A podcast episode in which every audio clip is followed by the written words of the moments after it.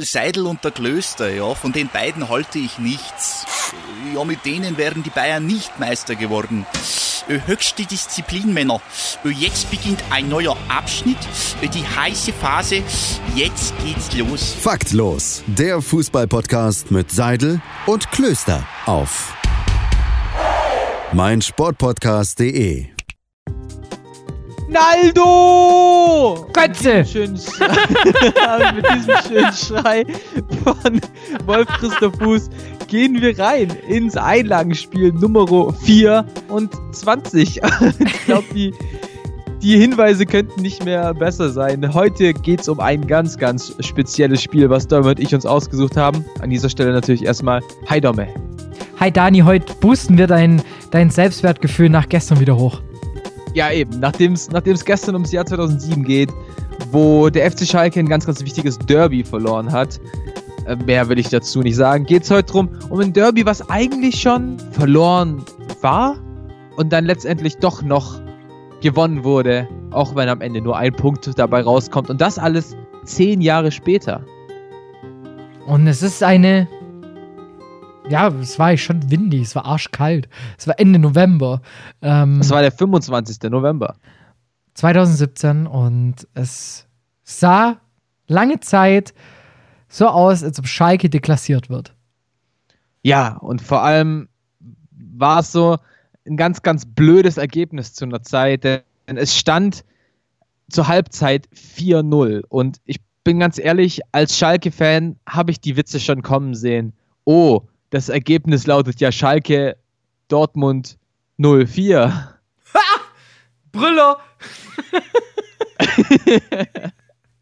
Muss ich ganz ehrlich sagen, das war, das war echt meine, meine größte Angst. Und äh, ich kann mich da noch recht gut erinnern, als ich, ich habe ich hab das Spiel eh nicht live sehen können, weil ich unterwegs war. Und als ich es dann auf dem Handy gesehen habe, dass Guido Burgstaller das 4 zu 1 geschossen hat, habe ich gesagt, wenigstens gibt es jetzt keinen Schalke 04-Witz. Und immerhin hättest du gewusst, dass Burgstaller gefühlt danach nie mehr wieder getroffen hätte, hättest du es auch mehr zelebriert. also ich habe es danach, habe ich das ganze Spiel sehr arg viel mehr zelebriert. Das kann ich dazu sagen. Wo warst du? Ähm, tatsächlich hatte, war ich auf einer Geburtstagsfeier auf einem 50er damals. Ähm, deswegen weiß ich auch das Datum noch so genau. Und da habe ich quasi, ich bin hingefahren beim Stand von 4-0 habe ich mich ins Auto gesetzt. Ich bin, ich war nur, ich war nur Beifahrer, habe dann eben das 4-1 noch im Auto mitbekommen, ähm, das 4-2 beim Eingangssekt. und, dann, und dann dachte ich, ja, okay, jetzt ist eh vorbei, denn das 4-3 kam dann ja in der 86. und ich habe so ungefähr in der 85. tatsächlich wirklich eine Minute vorher habe ich das Handy ausgemacht, weil ich dachte mir, ja komm, ich will jetzt auch nicht zu sehr davon irritiert sein und zu, schlecht, ein zu schlechtes Gefühl haben äh, an dem ganzen Tag. Ähm, dann, kam, dann bekam ich eben die, die Nachricht von jemand anderem, boah, krass, 4-3, das Spiel ist noch offen, bla bla bla. Ich so, ja komm, es sind noch fünf Minuten, chillt jetzt mal, kommt mal runter. Und dann kam Naldo! Naldo! ähm, ja, ich weiß nicht, ich habe ich hab das Spiel, ähm, ich habe es live verfolgt. In der Konferenz im Fanshop vom FC St. Pauli in Hamburg. Geil. da war äh, vom Radio aus sozusagen eine, ich will es jetzt nicht, ja, eine Sitzung oder Tagung war halt so ein Zusammentreffen, so ein Connecting, Networking-Veranstaltung in Hamburg bei FSK, dem freien Radio da oben. Heißt, wenn ihr aus Hamburg kommt und wollt einen guten Radiosender, die Empfehlung von mir, FSK. Ähm, wenn ihr aus dem süddeutschen Raum kommt, natürlich Radio Free FM und ähm, ähm, war da mit Chris Hütter, damaliger mein Chef, sehr guter Freund von mir, Grüße auch an der Stelle. Ähm, und dann auf einmal sind wir da drin und du kriegst schon die ganze Zeit mit über Sky Go so ungefähr, wie steht und alles. Und dann bist du in dem Shop drin und du lässt ja, wenn du in einer fremden Stadt bist, in einem Fanshop, den du geil findest, da, da rennst du ja nicht rein, guckst du das Erstbeste an und gehst wieder sondern Richtig. da flanierst du schön durch, gehst du, du fasst gefühlt jedes Utensil einmal an. so ein bisschen wie bei der Freundin, wo, na egal. Ähm, und hey. ähm, ja, und dann läuft halt so die Konferenz und ich glaube, Buschi und Wolf haben ja beide Spiele gehabt in der, in der Konferenz. Und Buschi gibt zu Wolf, oder war Buschi als Einzel und Wolf in der Konferenz? Wie war denn das? Na, auf jeden ich Fall Keine Ahnung. kommt es 4-3. Chris ist Bremen-Fan und ich als Stuttgarter und war es halt so, oh cool, krass, guck mal, was da passiert. Und dann kam dieses 4 zu 4 nach der Ecke und in diesem Fanshop waren auf einmal alle Schalke-Fans. So wie es sein muss. Ja, für dich schon, klar. Ähm, war, war ein geiles Spiel, war ein geiles Gefühl.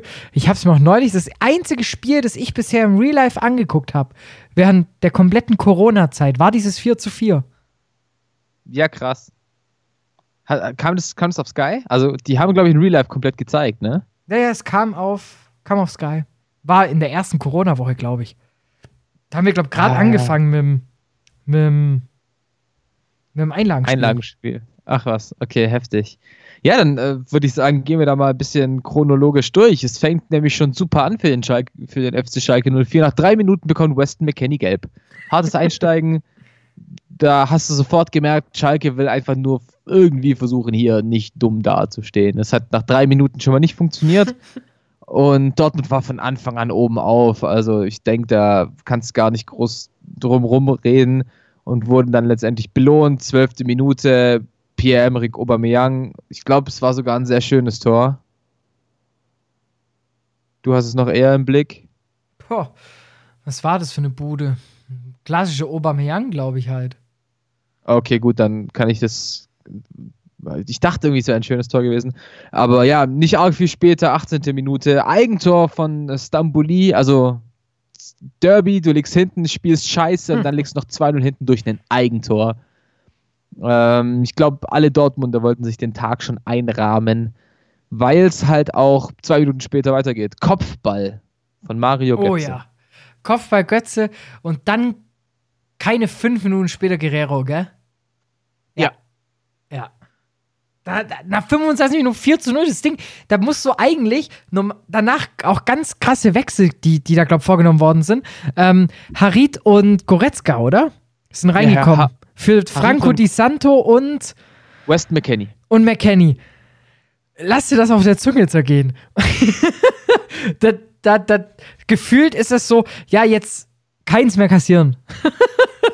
Ja, du, du, hast, du hast halt echt schon auf Schalke gedacht, so, okay, mit dem 4-0, hoffentlich sind wir da, hoffentlich wird das nicht nur zweistellig. Du hast, hast, du hast wirklich die Angst gehabt und auch gespürt, aber wurde dann ja zum Glück nicht so. Ich weiß gar nicht, was Domenico Tedesco damals noch ähm, in der Halbzeit den Jungs gesagt hat, wie er die Jungs nochmal gepusht hat, aber es hat halt nun mal funktioniert. Das, ja, ich, ich, kann es nicht wirklich sagen. Eigentlich denkst du dir nur Schadensbegrenzung, dann wechselst du zur Halbzeit ein drittes Mal aus, weil ähm, Thilo Kehrer gelb-rot gefährdet war. Dann kam Matthias Nastasic rein. Du darfst nicht mehr wechseln, liegst 4-0 hinten, spielst ein miserables Derby im Westfalenstadion. Und dann denkst du, du hast, du bist näher dran. Ähm, acht Minuten nach dem Anpfiff macht Naldo plötzlich ein Tor. Zählt nicht. Und da denkst du ja schon, dass alles gegen dich läuft. Da, da hast du ja gar keinen Funken Hoffnung mehr irgendwie. Ja, eben. Du hast, hast dir gedacht, so, die einzige Möglichkeit, die du noch hast, ist ein frühes Tor. Und dann wird dir diese Möglichkeit genommen. Aber immerhin hat Aubameyang kurz danach gelb, gelb gesehen, nach einem Foul gegen Naldo. Vielleicht war ja das schon mal was. Ähm, und macht dann quasi kurz danach den Florian Niederlechner und schießt am fast leeren Tor vorbei. Vielleicht war das sowas wie der Turning Point? Das könnte schon der Gamechanger gewesen sein. Ähm, wobei, apropos Gamechanger, wir gehen ja weiterhin natürlich chronologisch vor. Wir hatten es ja schon angesprochen, das 4-1 von Burgstaller. Dann Ja. Harit eingewechselt, macht es 4 zu 2. Und dann, finde ich, kommt die Situation, wo sich die Geister schneiden. War es der Gamechanger oder war es schon das 4 zu 2? Welchen Einfluss nimmt die Rote für Ober? Ähm, die hat quasi, also ich, ich denke tatsächlich, dieser, dieser Turning Point, der Game Changer, der war dieses 5 zu 0, was er nicht gemacht hat. Und diese gelb-rote Karte hat dann einfach nur noch mal, noch mal einen krassen Boost gegeben. Das war genau das, was Schalke gebraucht hat und was Dortmund nicht gebraucht hat. Okay, also du würdest auch eher sagen, dass der Turning Point schon vorher war, also die Geschichte schon angefangen wurde zu schreiben, bevor es die gelb-rote gab.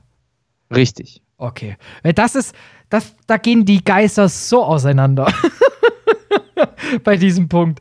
Ähm, ah ja, war, war extrem dumm von Ober, ganz ehrlich.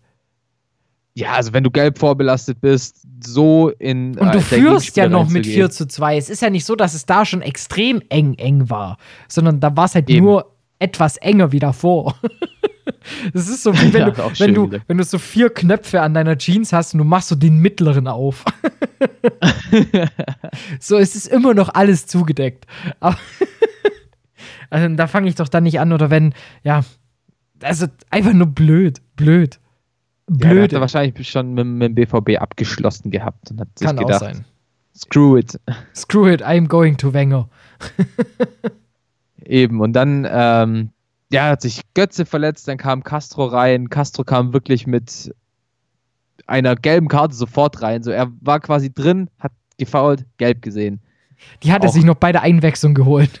Ja, ja, echt. Und dann, und Harit wurde ja sowas von zusammengetrampelt. Also ich erinnere mich nur an so ein Bild, wo, wo sein Stutzen komplett aufgerissen war, weil er halt erst von Obermeier, dann von Harit, äh, dann von Castro einen auf den, auf den Sack bekommen hat oder halt auf den Socken bekommen hat. Kleiner Unterschied. Dezent, dezent. Freudscher Versprecher. Ja, dann dieses 4 zu 3. Caligiuri, ein sehr schönes Tor. Ähm, Ja, auf jeden Fall.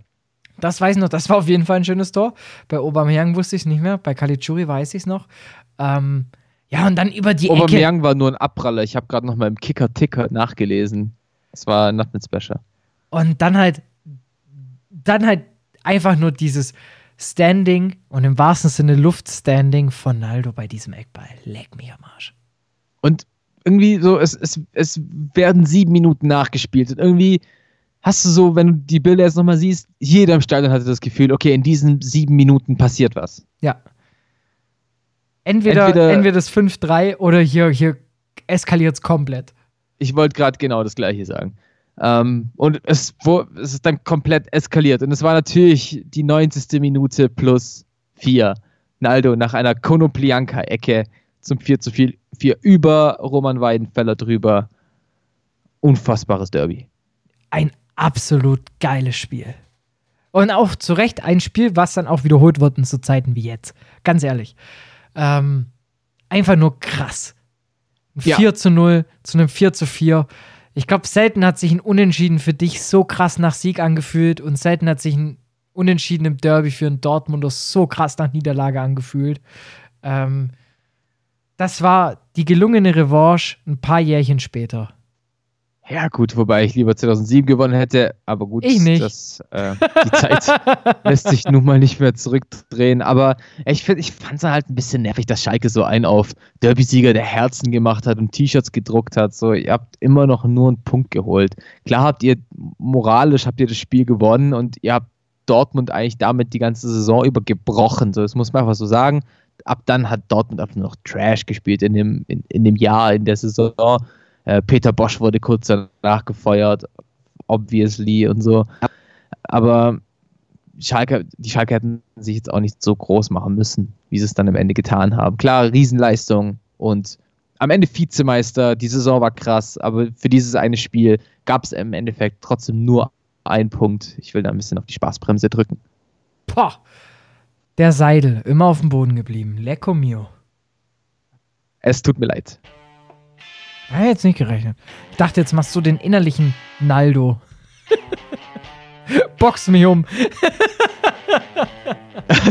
nee, lassen wir mal. Apropos Naldo, natürlich. Ähm, er ist, er, er hat die Geschichte fertig geschrieben. Er hat das letzte Kapitel in diesem Spiel geschrieben. Jetzt meldet er sich ja wieder zurück und sagt, wenn Bremen anruft, wäre ich da. Bei welchem Spieler würdest du dir wünschen, dass er anruft und zu Schalke sagt, ich komme zurück, ich bin wieder da? Klaas-Jan Huntelaar. Da dachte ich mir schon fast, nachdem du ihn diese Woche schon so hoch gelobt hast. Ja, also es muss ja ein aktiver Spieler sein. Und Naldo ist mir einfach, Naldo ist mir jetzt zu große Gefahr in der Innenverteidigung, sage ich ganz ehrlich. Ähm, vielleicht noch Rakitic, ja. Eh, Rakitic wäre noch recht geil.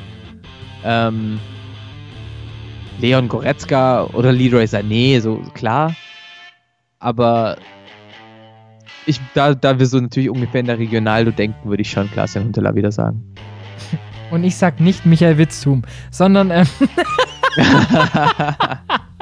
also ich gehe mit Anastasios Donis. Ich weiß nicht, warum den jeder so abhatet. Komm zurück, Bruder. ja, aber ich glaube, das wird nichts mehr. Nee, es wird nichts, aber es ist so ein Wunschdenken. Ich, Ja, ich verstehe es nicht. Also, nichts gegen Silas. Ich finde ihn auf den Außen echt stark. Ich bin ein Riesenfan von ihm. Wenn ich für jeden Übersteiger, den der macht, eintrinken müsste, wäre ich nach 30 Sekunden besoffen. Aber du brauchst so jemand wie Donis. So Pfeil schnell auf den Außen. Allein das Spiel gegen München. Halleluja. Das wird auf ewig in meinem Kopf bleiben. Dieses 4 zu 1. Naja. kann man nichts machen. Er wollte unbedingt gehen. Ja. Scheiße war's. Please come back. ich hätte mir fast ein Trikot von ihm gekauft. Bin jetzt schon ein bisschen froh, dass ich es nicht gemacht habe, mich für den Gomez entschieden habe. Aber ich hätte auch gerne die Nummer 11 getragen, ganz ehrlich. Naja. ja, man kann ja nicht alles haben. Nee, man kann nicht alles haben. Manchmal muss man sich auch mit einem 4 zu 4 zufrieden geben. Eben. Und in diesem Sinne wünsche ich dir einen recht zufriedenen Donnerstagabend, mein Guter. Den wünsche ich dir auch. Wir hören uns morgen zum Wochenabschluss. Ich freue mich sehr drauf. Auf weitere Trash Talk. Ciao. Ciao.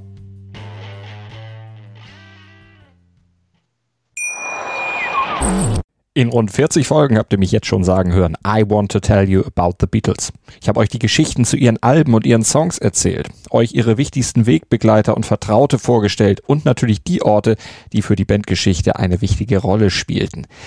Habt ihr die drei bisherigen Staffeln schon durchgehört? Nein? Na, worauf wartet ihr dann noch? Rein in den Podcatcher eurer Wahl und einfach mal losgehört. Und folgt gerne auch unserem Instagram-Kanal iwtty-Beatles Podcast. Seidel und der Klöster, ja, von den beiden halte ich nichts. Ja, mit denen wären die Bayern nicht Meister geworden.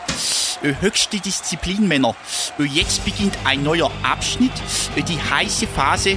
Jetzt geht's los. Faktlos, der Fußballpodcast mit Seidel und Klöster auf meinsportpodcast.de.